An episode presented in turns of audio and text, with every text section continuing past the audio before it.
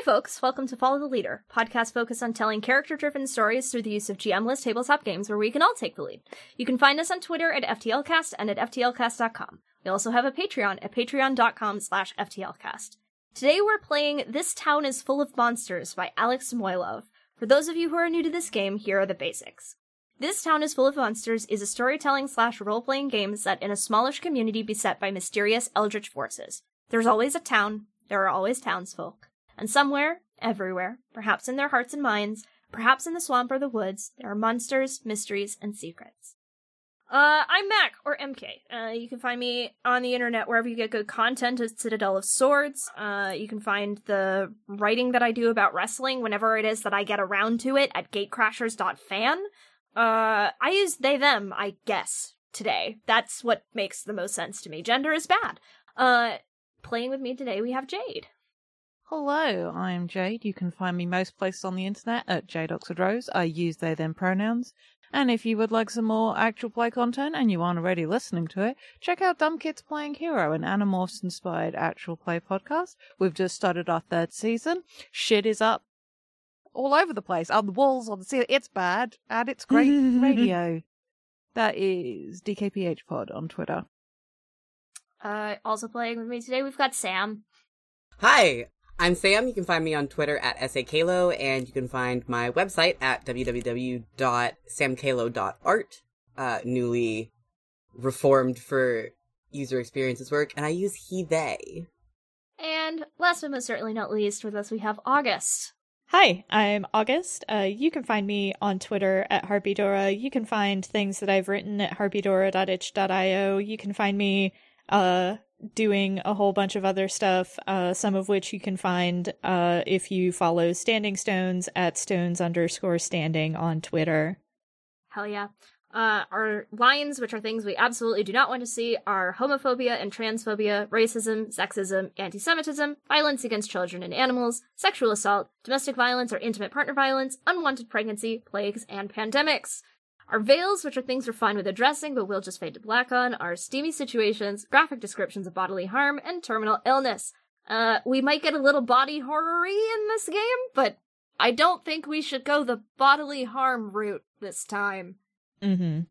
But just bear in mind that the the, the nature of the characters that we are playing inevitably uh, will lend itself a little bit to body horror. So just just bear that in mind. Um, also, content warning for drug use and abuse. Mentions of not necessarily in the content of the game. Now that we've got all that, uh, we can get started. Woo! Woo! Yeah.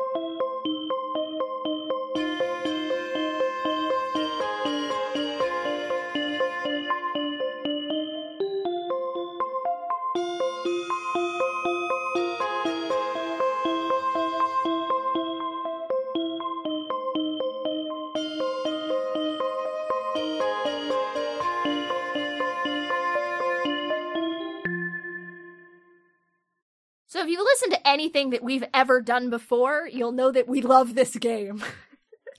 I've never gotten to play it. This is this is Sam's first time playing. I'm so excited.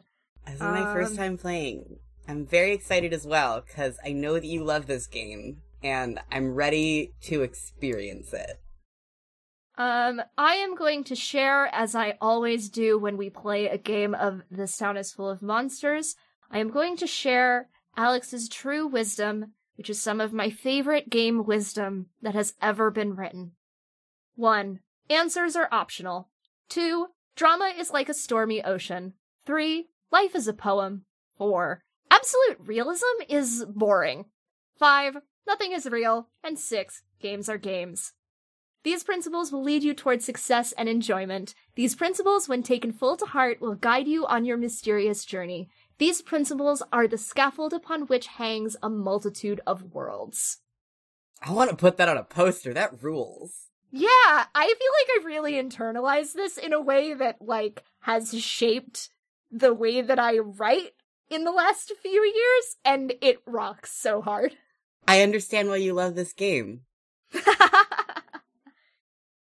um, yeah, I don't want to talk everybody's ears off. Um, so should we just like go down the list with stuff about the world and the town that we have created first, and then we can get into characters?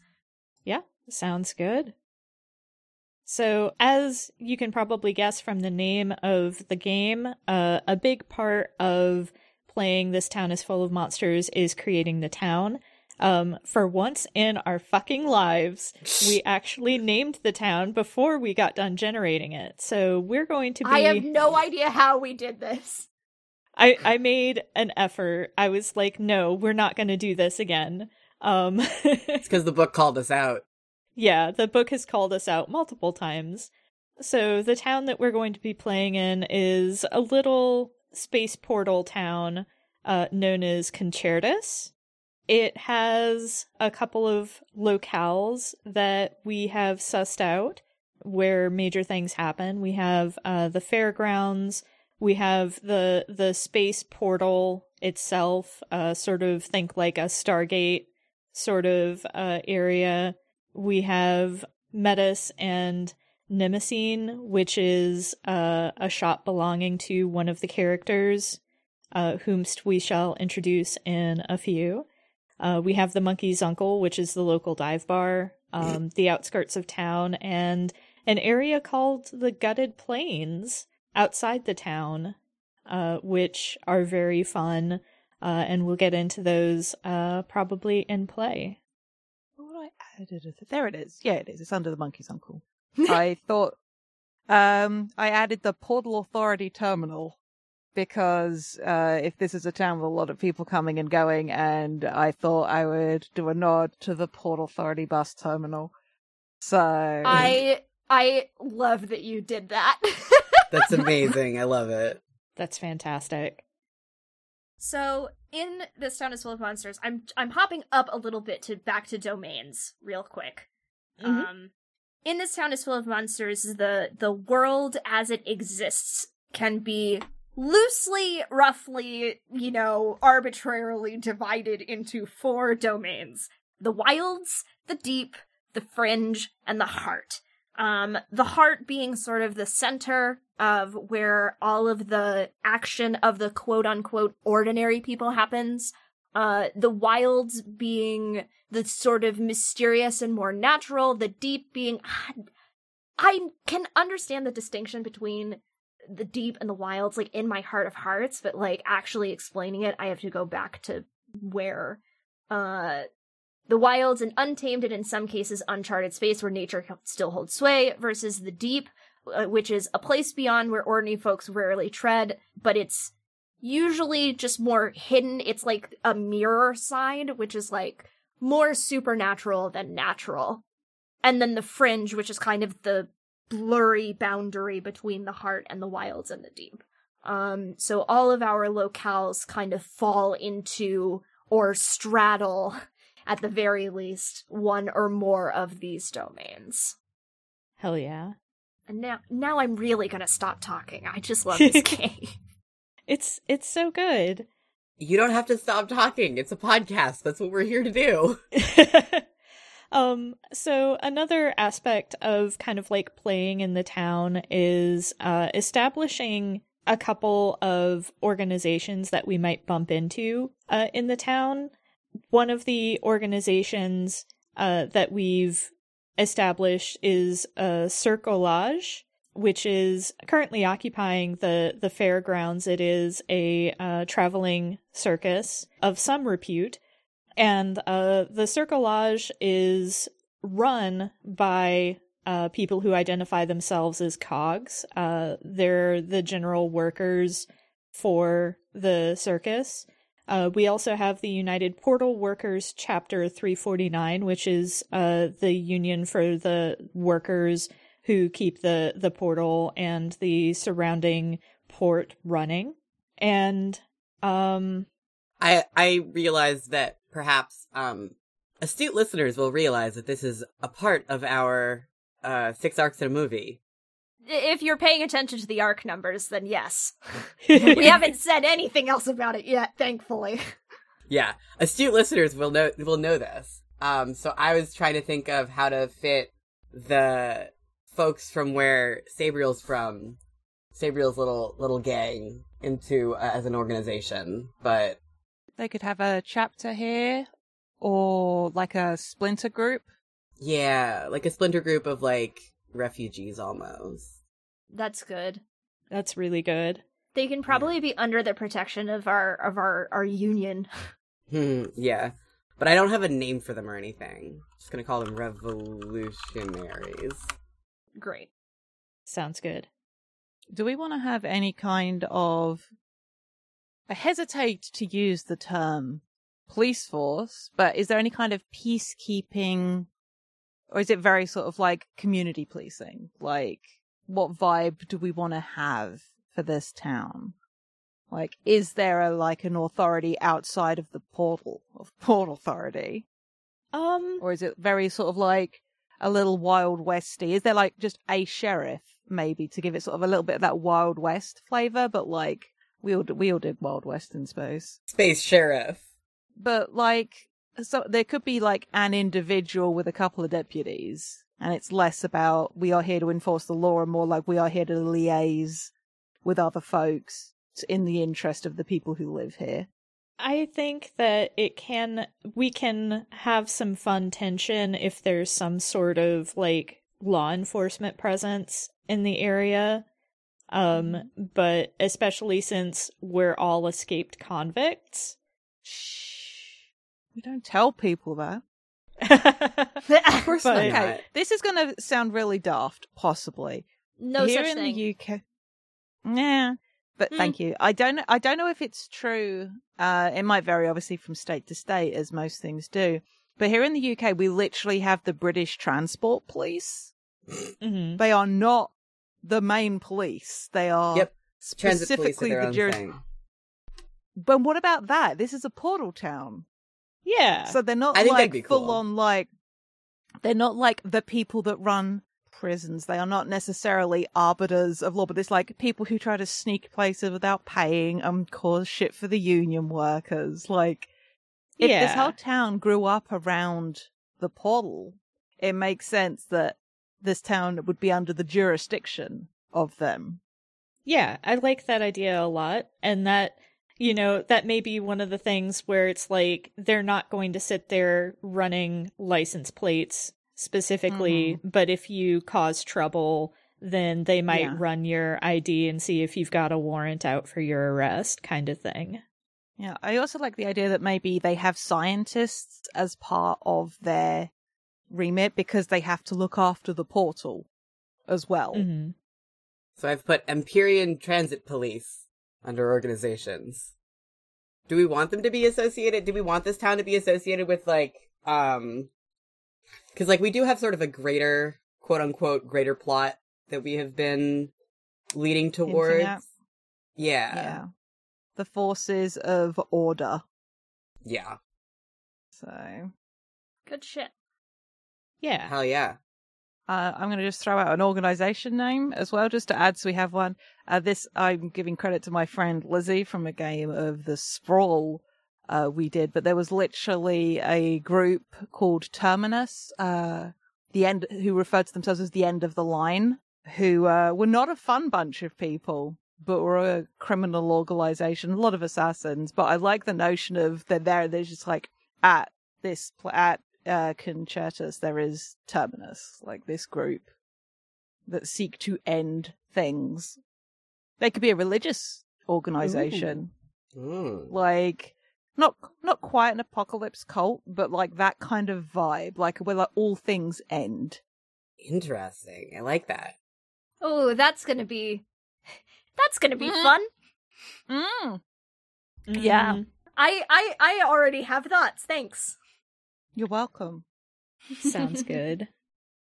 There's probably that's actually more organizations than I think when the last time we played. Uh, this town is full of monsters, so I think we're doing okay. We're doing fine. We're doing fine. We are working hard. Yeah. Um one of the other things that uh we do when we're creating the town is we generate motifs, which are things that we want to see come up in play, um maybe some overarching themes as we play out scenes, that kind of thing. And uh the motifs that we have at the moment and you can always add or remove motifs during play, but to start out with, we've got quite a few uh, carnival music in the distance that's always slightly off key, bitter reunions, shadows too dark for the light that cast them, the changing of stars, the lies we tell, the truths we keep silent, the marks we leave on others, and pulled threads. Uh, if there are any others that we'd like to add before we start play, uh, speak now or hold your peace until we're playing. Hmm. What about given the existence of two of these characters these days, uh, something involved like I'm thinking of like a shattered mirror, like things broken or he like just like multifaceted, like uh, or aspects of a thing. I'm doing a really poor job of verbalizing this, but just the notion of something Hmm. both whole and also broken. Mm, hmm The light reflecting off of internal fractures, perhaps. Ooh, I mean fractures. Yeah, Is Fraction is good. good. Shattered Mirror Yeah. That- really resonates with me as well, which I might actually drop as a tag. Oh, Nice. that's good. Hell yeah. And the final part of Town Generation is to create a few mysteries, which are questions that we might try to pursue during the course of play. Um, one of the things about the mysteries that it explicitly states in the book uh, players should feel absolutely no obligation to conclusively solve any of the mysteries that they establish. Uh, this town is full of monsters is inspired by a very p- particular genre, and said genre, despite what some fans might desire, tends to focus on questions. Answers are optional. So, uh, some of the, the questions that we're choosing to pursue, uh, we can use them as plot hooks. We don't have to pursue them. If other things come up in play, we can add to this list. Um, one of the mysteries is who is running this horror show. Another is children are being born with strange abilities. What is the source? Is the portal sentient? And what is Vi? Ha ha! What a great mystery that will never be solved.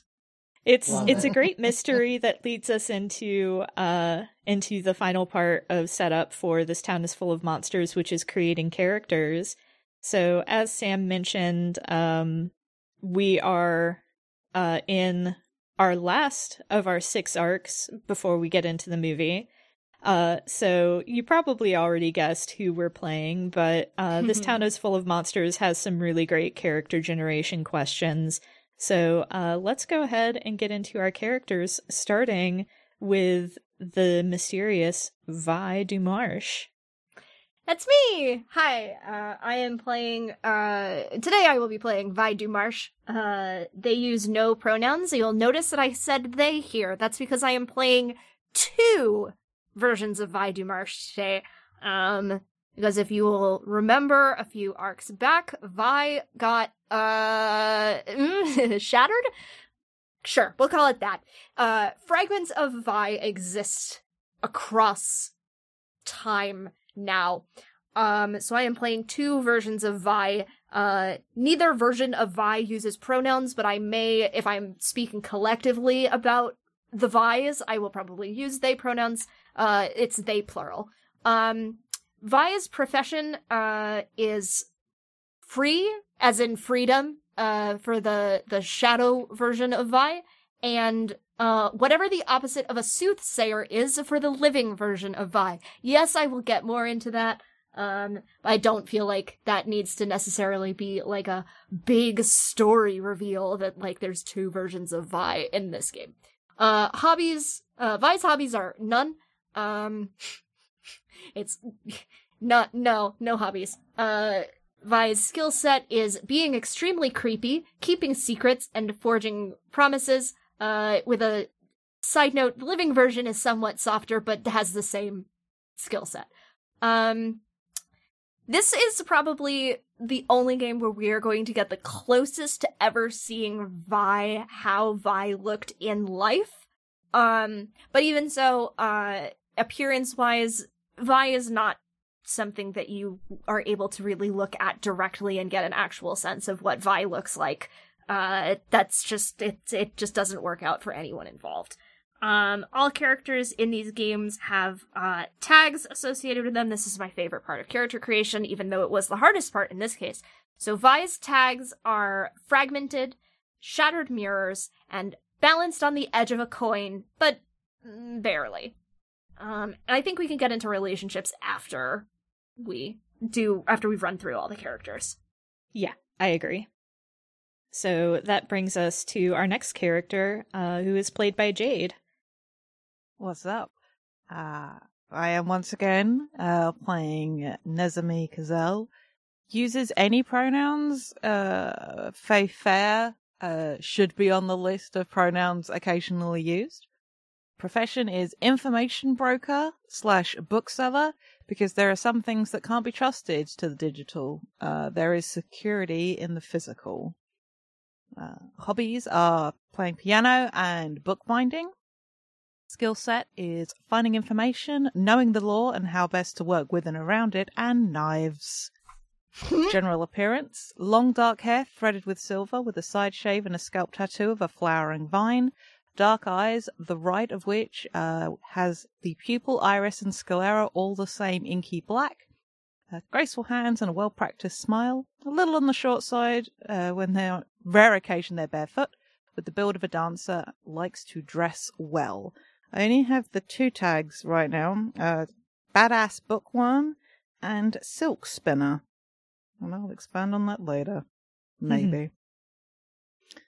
And uh, we're going to get on the relationships later. So that's Yep. fair. Nice. Uh, I'm playing Sabriel Cohen. Uh, his profession is activist, leader, and scholar. Hobbies are chess, which, uh, they are very good at, but I am not, because I don't know anything about chess.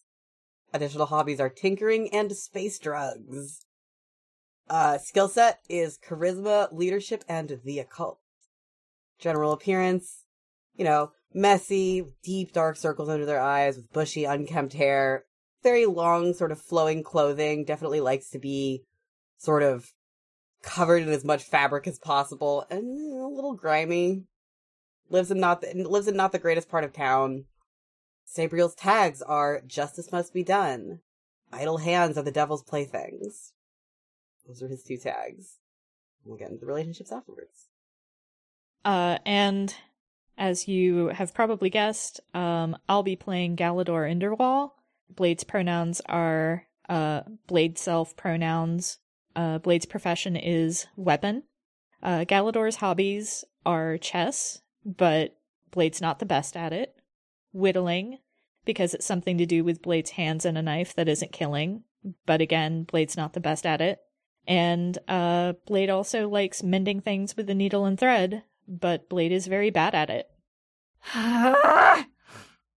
Uh, Blade's skill Blade's skill set is uh, killing, stealth, and intimidation. General appearance is uh, average height but broad, kind of late 40s, olive brown complexion, and dark hair that's just barely long enough to be pulled back into a short ponytail. Uh, scarred, uh, wearing an eye patch.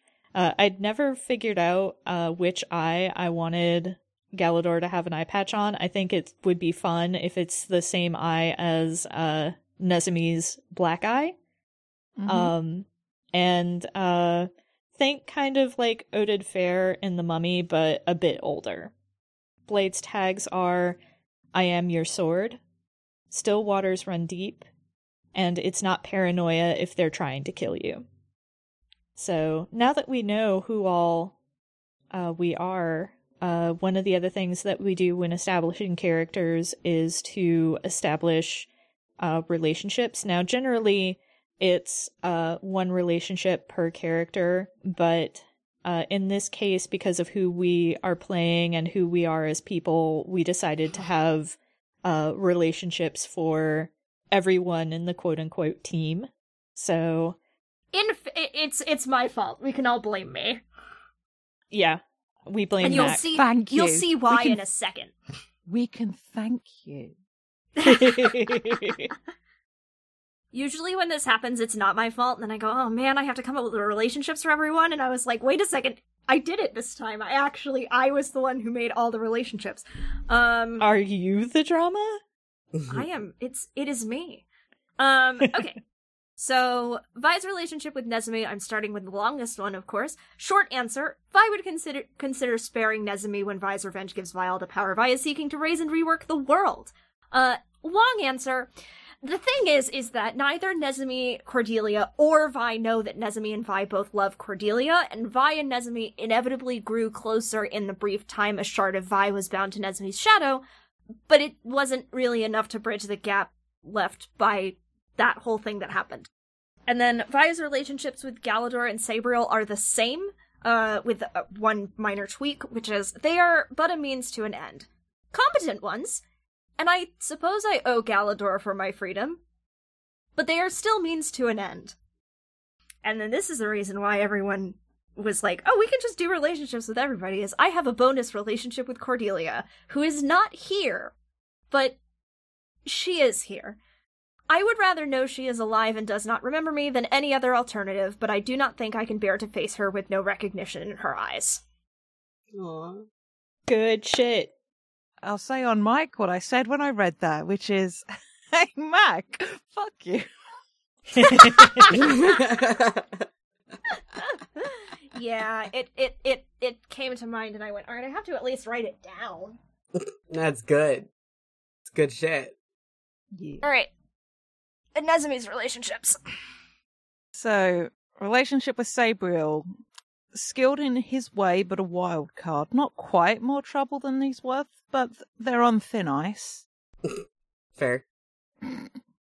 With Galador, largely trustworthy and genuinely competent, a proven ally with enough knowledge about me to be dangerous. Do not make Blade an enemy. Relationship with Vi. Uh, I got two because there are two aspects of Vi here. The Shadow version uh, is a confidant and advisor. Vi is invaluable. And the living version same suit, different face cards. Oh, and hey, bonus relationship with Cordelia. She brings out both the best and worst in me, and everything is more complicated when she's in my life. And then crossed out is I miss her so fucking much. Yeah, it hurts me. Hell yeah. Hell yeah. so my relationship with Galador is Blade makes me feel safe, with which I've rarely experienced. All other feelings aside, Blade is worth Blade's weight in gold for that alone. Yikes! Ow! Mm. Sabriel's in I love. read it and it didn't, like, I, I read it and it didn't comprehend. Yeah. Uh, bonus relationship with Cordelia is, um, kind of a bitch, TVH, but very handy with a weapon and relentlessly dogged in her goals, which I can respect. Um, my relationship with Nezumi is very confident, a useful connection to have if a little judgmental, and my relationship with Vi is who? Because I don't think Sabriel has ever interacted with Vi over the course of Nope. these games. Nope, they didn't. nope, they never interacted in the entirety of that first session. Not once. Never interacted. So It is the funniest thing. this is so fucking funny. So my relationship with Vi is just him. Yep. Good stuff. I love it. Um, so Galador's relationship with Vi is uneasy allies at the best of times, nearly unwilling allies at the worst. With Nezumi, I owed faer a debt, but now I hope we're even. Still, they could be a good ally to have in a pinch. And the relationship with Sabriel is, and I'm specifically targeting Sam with this, I would die for him, but I suspect he would rather I live for him. Got the biggest grin on my face right now. Hell yeah.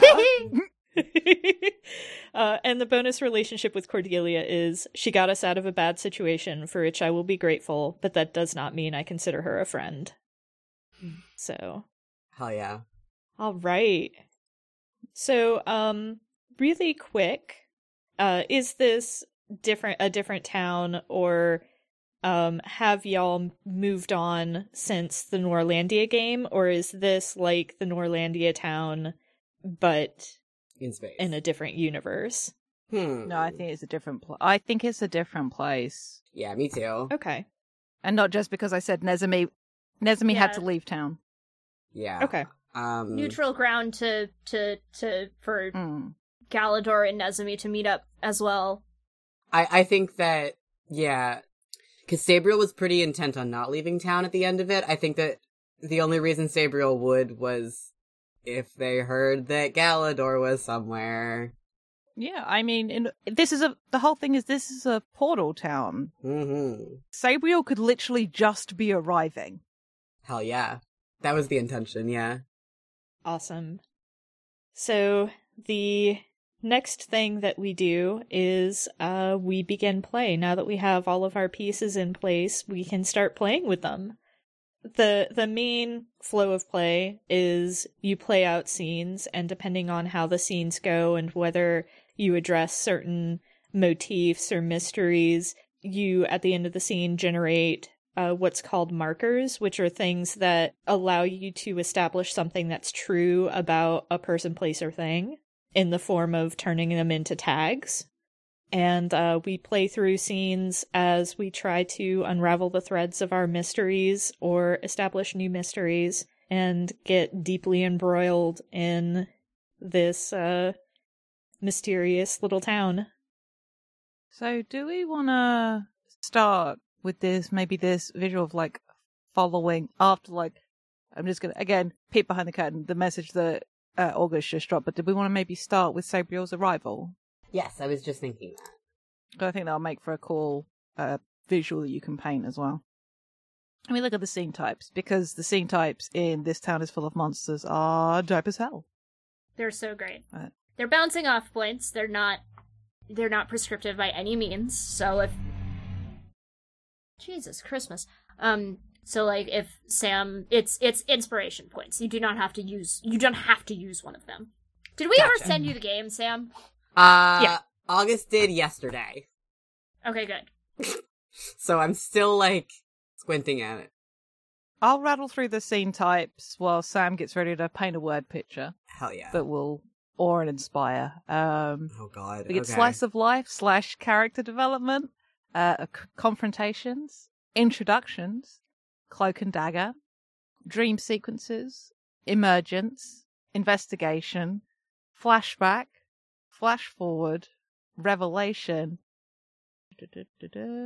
cryptic revelation, major incident, and possibly the best named thing in any tabletop game ever written Smooch Country. It deserves to go last so I can give it the weight and respect it deserves. Fully agree. I cannot believe also that we played how many games of this town is full of monsters. We've never gone like, to Smooch four- Country. We did. We did do Smooch Country. It took us four games. That's so Yep. funny. And it happened with the right characters. But yes, it for all of our appreciation of Smooch Country, it took us a real long time to get there. Turns out the commute's a bit of a beast. All right, I'm ready. trip, To. I'm ready to paint a word picture. Let's go. Okay.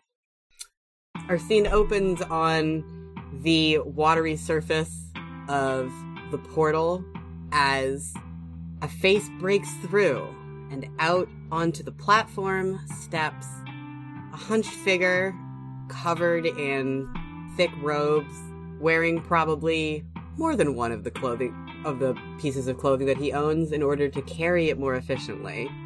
Three bags slung across his chest in various directions. As he pushes his hood back, his hair is freed and it springs forth. And Sabriel looks around, hoping beyond hope to see who he's looking for, but obviously not. He's got an idea. He pulls out a piece of paper from his jacket. He reads it again. All it says is an address. The address of this particular port.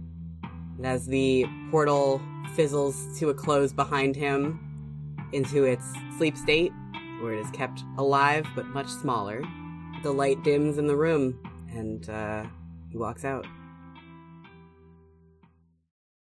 I just I like the idea of the portals being like big when they're needed, and then when they're not needed, they're kept alive and open, but like the size of a fist. It's good. Mm, it's real good. So that's how you can send letters and stuff through it. It's for mail. There's also like the notion there that either they can't shut the portal down completely, or they're scared to because they don't know if they'll be able to open it again. Yeah. Mm-hmm. All of which are interesting possibilities. Mm-hmm. Because the portal is a natural thing. It was here first, and we built the infrastructure around it. Yeah. Mm-hmm. Oh yeah. So it makes sense we can't close it all the way. Just contain it. And use it for the postal service. Do we want to give the portal a tag then, or a marker? We should give the portal a tag. Say based on on that bit of conversationing we just had. yeah, okay. Yeah, for sure. Yeah, it gets a how many markers? Is it three markers to get it, and then you can transmute them into a tag? No, I think it's Hmm. just one. It's one to one. Yeah, it's one to one. Yeah, it's one to one. You can you can transmute a marker into a tag at any time. Yeah, we never put down the original tag, but based on the uh, conversation we had, I'm putting the original tag for the portal as living. That's very sexy. Love that. Yeah, I was thinking something something something beating heart. Ooh. Mm. Sorry, just watching the words something something beating heart be typed into the, the doc is very funny. Yeah, something something beating heart. Yeah, it's it's good. It's good. it's good. All right. Do we want to continue in the turn order or uh, go to the top of the turn order now that we have been introduced to our town? Continue in the turn order. Of course. Yeah, come on, August. We don't have to draw this out. We can literally throw these two characters together like pretty fast. Just oh, that's why you were asking, I see. Me me saying continue in the turn order was twofold. One, obviously I want to throw these two characters together immediately. Two, I, me follow that? How? Mm-hmm. Well, here's the thing. I think it would be funny if this is also Galador arriving from a different angle and Oh, hasn't had Oh, the good. chance to drop Vi off yet. Oh my Yeah. God. Incredible. Yeah, let's go, let's go, let's go. Incredible. So the camera moves from the Portal Authority building where Sabriel has just emerged. Sa- Sabriel is going through customs when when Galador shows up. Well, Galador's coming in from a different a different angle. I think Galador's coming in actually from outside of the town. And what we see outside of the town is not quite a forest because the life here is almost unrecognizable as life. It's twisted. There are things that should not be branching this way. Detritus that has sprouted strange budding things that aren't quite fungus. And there's a single shuttle that's zooming through this area that hits the outskirts of town where the wildness gives way to rundown buildings, some of which are abandoned, some of which are relegated to the more marginalized people who live in this town. And the shuttle eventually makes its way to the heart of the city surrounding the portal and lets several passengers off at the entrance of the portal authority. One of those passengers steps off the shuttle, and we see at Blade's feet a shadow that is darker than you would think given the time of day and the position of the lighting. August, how did you know that was exactly what I was going to say? Like, basically word for word. Nice. because we're we we have a connection. Our characters are connected and so are we. Holy shit. I was literally gonna be like, can I add a detail here? Jesus! Alright! Take my job from me. Alright, let's go. Yeah. And Galador shifts a bag that Blade has over Blade's shoulder and steps into the portal authority. Blade's eye scanning through the crowds because Sabriel's portal is not the only portal, and Sabriel was not the only person to come through. But uh, thankfully for Blade, they're fairly recognizable. And Blade raises one hand and waves it in just an efficient motion to get Sabriel's attention as uh, he makes his way out of customs. So, Sabriel stops, blinks, and then he breaks out into a run and basically throws himself at Galador. Imagine like a six foot six, extremely lanky person, fully koala wrapping themselves around. Uh, how how tall did we say Galador was? Not very, right? Average height, so maybe five nine, five ten, somewhere around there. Okay. It's still real weird looking. Yeah. Uh, I'm imagining that it's not gonna knock Blade over because Blade's a little bit too solid for that. And Yeah. Sabriel doesn't weigh enough to knock Blade over. but uh it's definitely like uh you know it's sweet, but also a little goofy looking. yeah. And, I think. Mm. No, go ahead. I was gonna say, and Sabriel definitely isn't crying about it. Don't look at his fucking face. Don't look at me. Galador, like, definitely raises Blade's arms and, like, holds holds on to to Sabriel and eventually is just like I'm very glad to see you. Yeah, same. Very muffled. I'm definitely not crying. Don't look at me. Face just like, you know what? Fuck it. Sabriel's just gonna be like, like, Sabriel's legs are still like wrapped firmly around Galador's hips. Like, I'm saying koala, like fucking, like, hardcore. Mhm. They take their hands away from, you know, being wrapped firmly around Galador's shoulders, both cheeks, hands on them, Mwah! but like maybe a little bit less uh, obnoxious about it. Yeah. Galador definitely kisses back, but it's a little more reserved, and I suspect strongly that Mac is going to perform an interjection here. Oh yeah, Vi is Vi is a- a hundred percent not not Sabriel can't hear Vi, but but Galador hears Vi go, "Ugh, save me!" and like the shadow on the floor becomes the right shade because Vi has has decided to go into the shadow between the bag and Galador's back so that Vi doesn't have to see this. Fuck! I just blew my mic out so bad. Anyways, yes, I love I love Vi very much. Sabriel has no idea this is happening. Sabriel's busy smooching his partner. Yeah.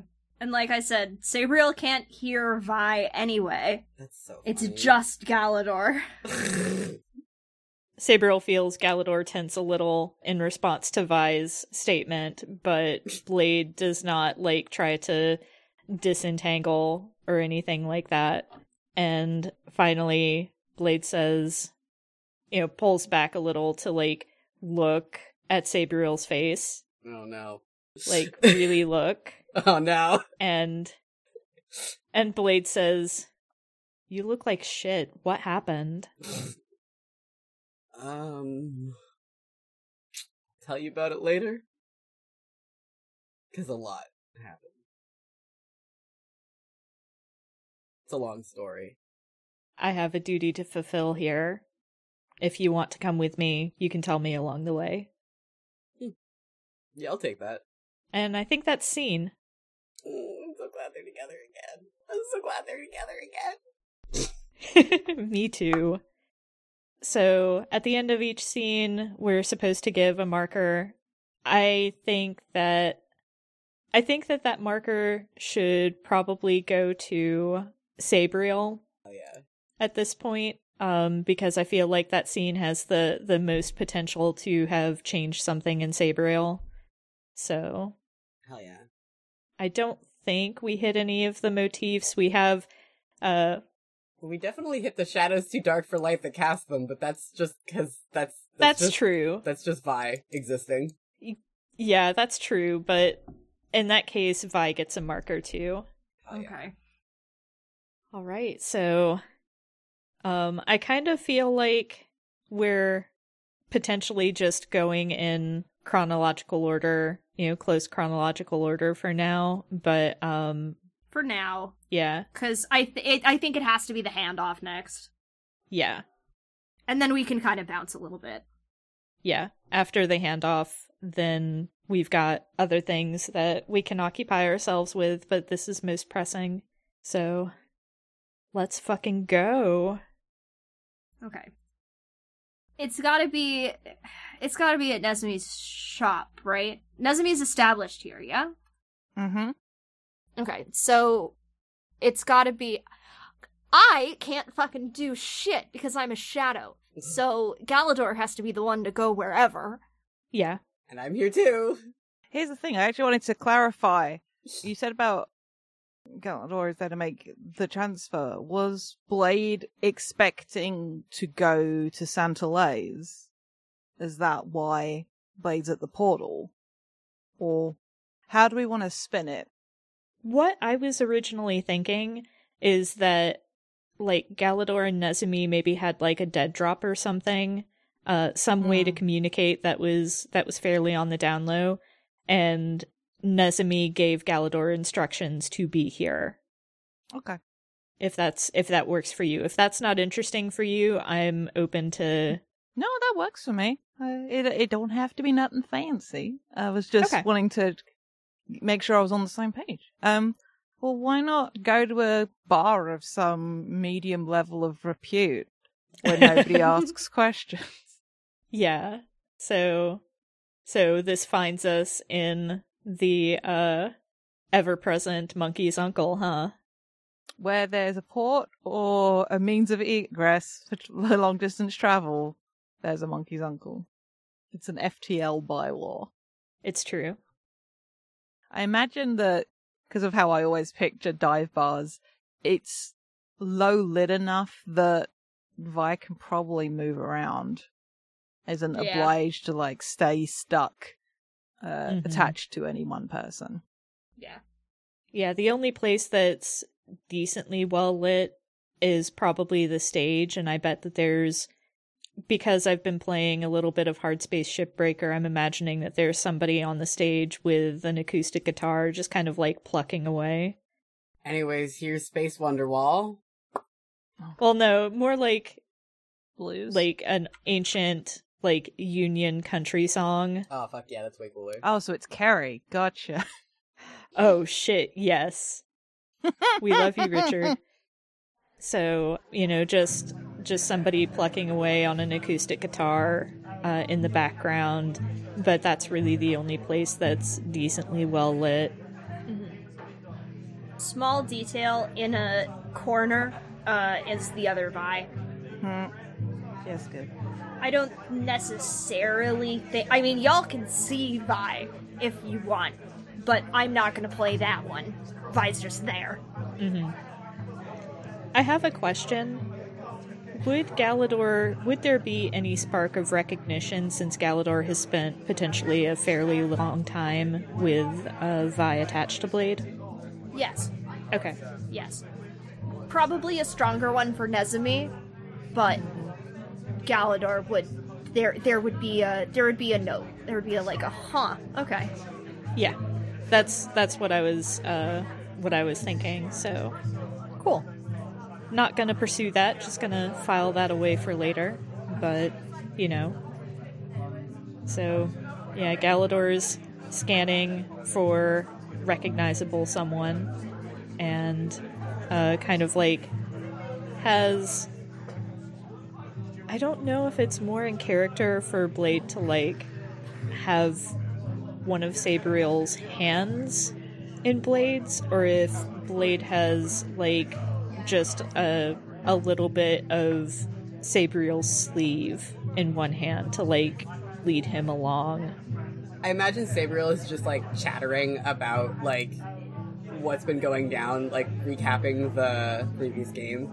Mm-hmm. Nice. I will say, Nezumi is not there yet, but as the group sort of comes in and looks around, like somebody leaves the bar, and Nezumi's going to get there in a little bit. Mm-hmm. Yeah, so we we claim a table kind of off to one side, like maybe a booth where like the bulb on the on the light above the booth has burnt out, so that way you know Vi's more comfortable. Vi is like grumbling, like, God, I wish I had a body right now. Not exactly that, but like that's the bare bones of this statement. Yeah, and Galador's just like almost like if Vi didn't know better, Vi would almost think that Galador is teasing when Blade whispers, "What is my body not up to your standards?" What was that? Vi is just like, oh, no, I just mean I want a drink. And unfortunately, you drinking does nothing for me. Galador just kind of nods, and then to Sabriel, Blade says, just talking to. Well. I don't know that Galador has explained Vi during the time that they were going to the monkey's uncle. No, it's funnier if the answer is no. yeah, exactly. Yeah, I assume so- Sabriel was Sabriel was too busy explaining the last arc. Exactly. Yeah. Did did Yeah. did Galador ever tell Sabriel about Vi? Because if this is the first introduction, then that's absolutely hysterical. I I don't know. Like I I don't know if Vi ever came up even even during the the game that uh you know like the downtime between episodes in the game that Galador and Sabriel shared. So um yeah. Perfection. That's so good. Perfection. That's so good. The only thing that Galador explained was before Blade left, Blade was like I have to fulfill a debt and I will return kind of thing. So when Galador says that, Blade's just like, it's a long story as well, but I will explain. In the meantime, just know that we are not alone. Sabriel just kind of like looks around and is like, "Are we being bugged?" Galador snorts. No, not bugged, just watched. Uh, that that was out of character. That's that's Yeah. me saying that's me saying the living Vi notices y'all. Yeah, Galador just snorts and says, It's a long story, but I will explain. You'll have to tell me about it later. And is that when Nezumi walks in? Yeah. Because, yes. Um, Nezumi looks a little sharper through her features, and there is a few silver hairs that weren't there the last, certainly not the last time uh, Galador saw him. maybe not even the last time Sabriel did. So, though I wouldn't trust Sabriel to notice anyway. so, he's got things that he would consider more important to pay attention to. Yep. It's fine. But yeah, a lot of sort of uh, just because I, I made the hero for like like there's this like sweep of dark makeup across uh, the top part of Nezumi's face.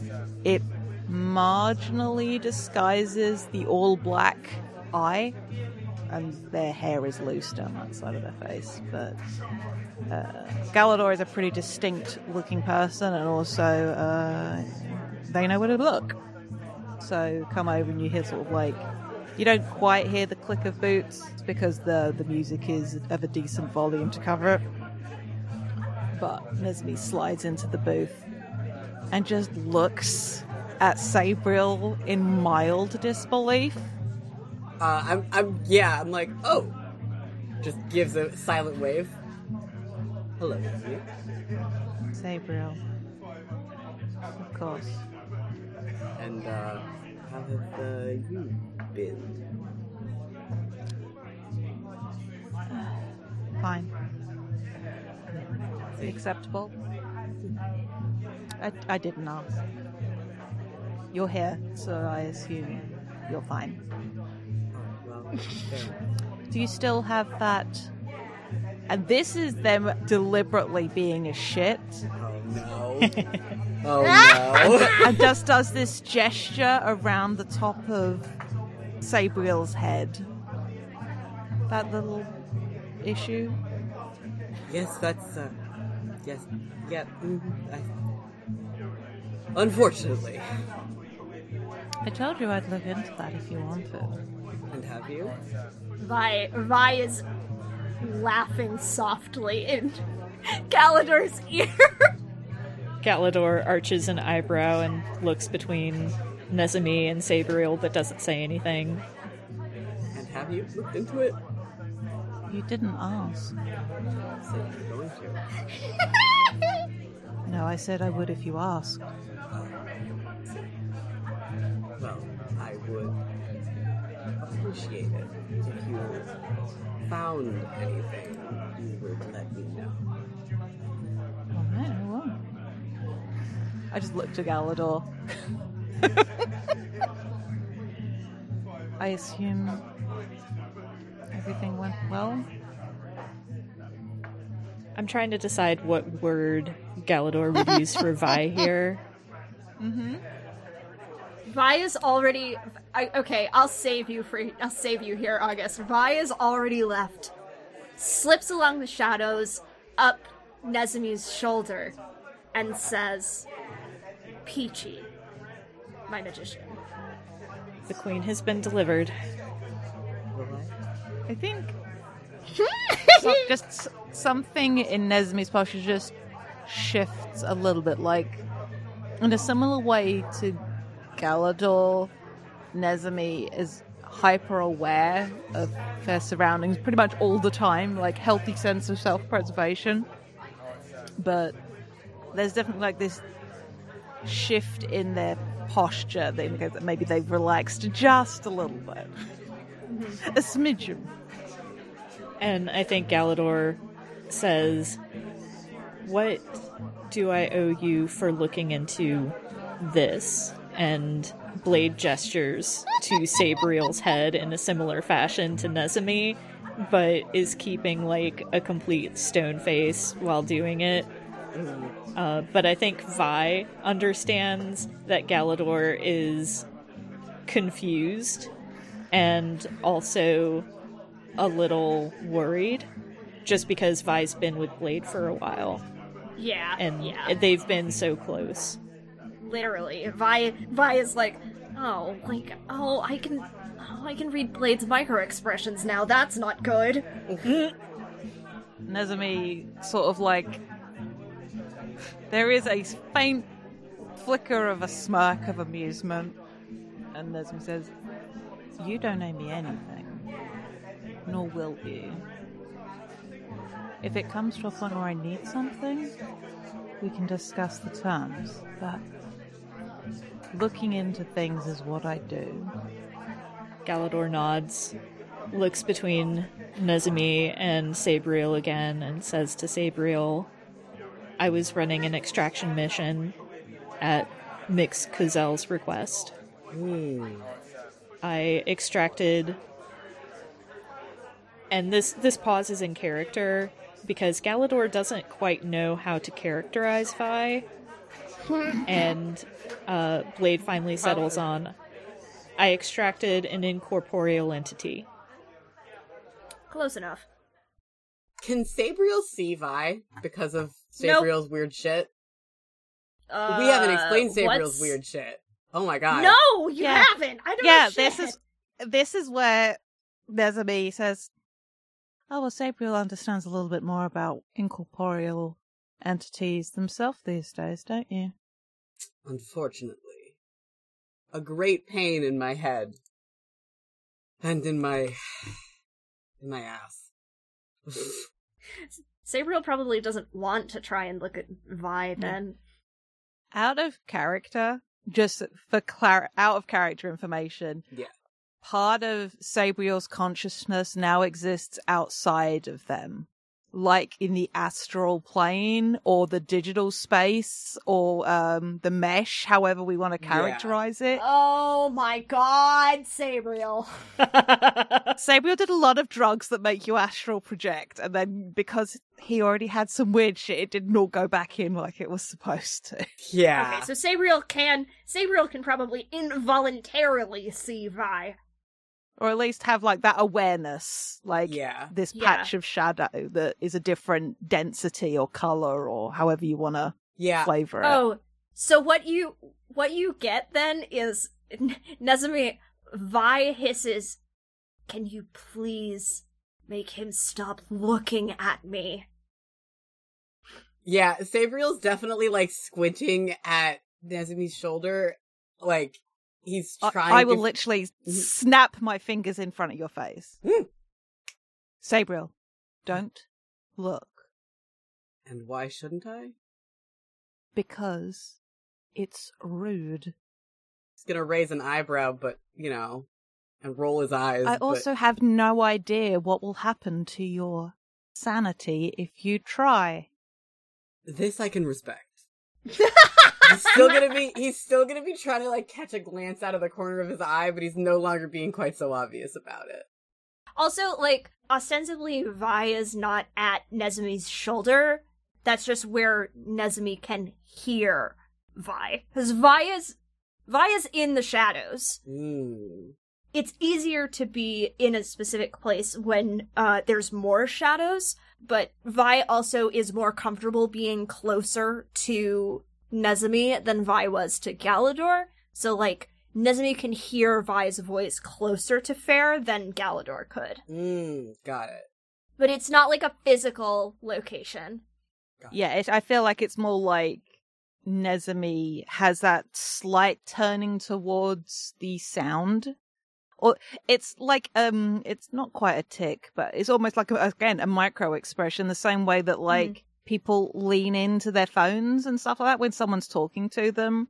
Like it isn't like Nezumi's actually hearing Vi with their ears, but humans are weird. and this is how we do things. Yeah, So Yeah. yeah. So how have I never heard about this person before? that's a very good question. Considering our uh, meeting. Sabriel's eye- eyebrows somehow go even higher. Has this entity been with us? Been hanging around since the since the prison? I should leave you two to catch up. In fairness, in or it, it Vi doesn't say that. Vi is just like to to his credit, I did spend the majority of my time in prison with Cordelia. Hmm. You can't hear that. What if I could though? But what if he could, though? What if I No. could though? Oh, you weren't supposed to. what if it's like when you're in water, like, and somebody's talking to you from above the water, and maybe, maybe he can hear something but can't hear the words. Yeah, that's what I was thinking. Vi, Vi would probably be deeply unhappy with this, but like, you know what? So is Sabriel. Neither of them like this situation. Neither of them what- is enjoying this. No, if Sabriel acknowledges anything that Vi just said, Vi is like, I need to leave. Yeah. Nezumi will get up from the table. Um, what if that's the moment where they notice living Cordelia? Or living Ooh, Vi. Living Vi, my apologies. Yes. Look, I am who I am, and Nezumi who Nezumi is. Nezumi and hmm. Vi both thinking about Cordelia just manifests her in the monkey's uncle. now I'm just thinking about fucking Cordelia and Soul meeting, and that's just a blast. Two leather jacket wearing lesbians causing Yeah. shit. Hell yeah. Yep. How does um that Vi react? You still like like you still can't like get a good read on like like like you can't clock anything Hmm. about Vi. Well, Nezumi gets pretty close. Nezumi gets the eyebrow raise of interest. The oh, I see what's happening here. Because like this is this is a fragment of Vi that split off from the rest, and Vi has the living Vi has sense memory of Mm. the party, um, but not like actual memory. So Vi goes, Oh, I know you, and I recognize myself hovering over your shoulder, or in your shadow, rather, for, you know, spatial, spatial sake, so we don't have a repeat of the last incident. And is Mhm. like, hmm, let's see how this pans out, you know? And I think to leave, but before doing so, will slip a card to onto the bar, like for the for the shot, Mm-hmm. um, and just says, "A drink for the patron in the corner." Take that with it, and walks out. the the the poor bartender looks over to the corner and is going to have nightmares for two weeks. Oh no. oh, great. This is beautiful. I love this game. Great game. Great players. Is that scene? I think that scene.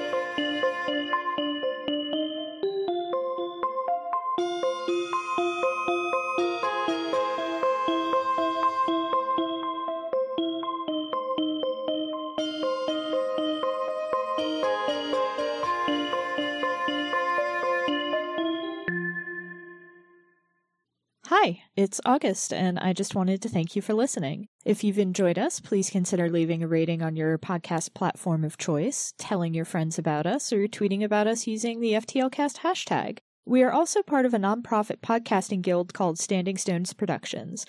We do a variety of shows, including The Room Where It Happened and Dumb Kids Playing Hero, two actual play shows, and a Steven Universe discussion podcast called Gay Space Rocks. We also do live streams at twitch.tv slash standing stones prod. You can keep up with everything that we do on Twitter at stones underscore standing. Unfortunately, Standing Stones was already taken. Your support means a lot. Thanks again.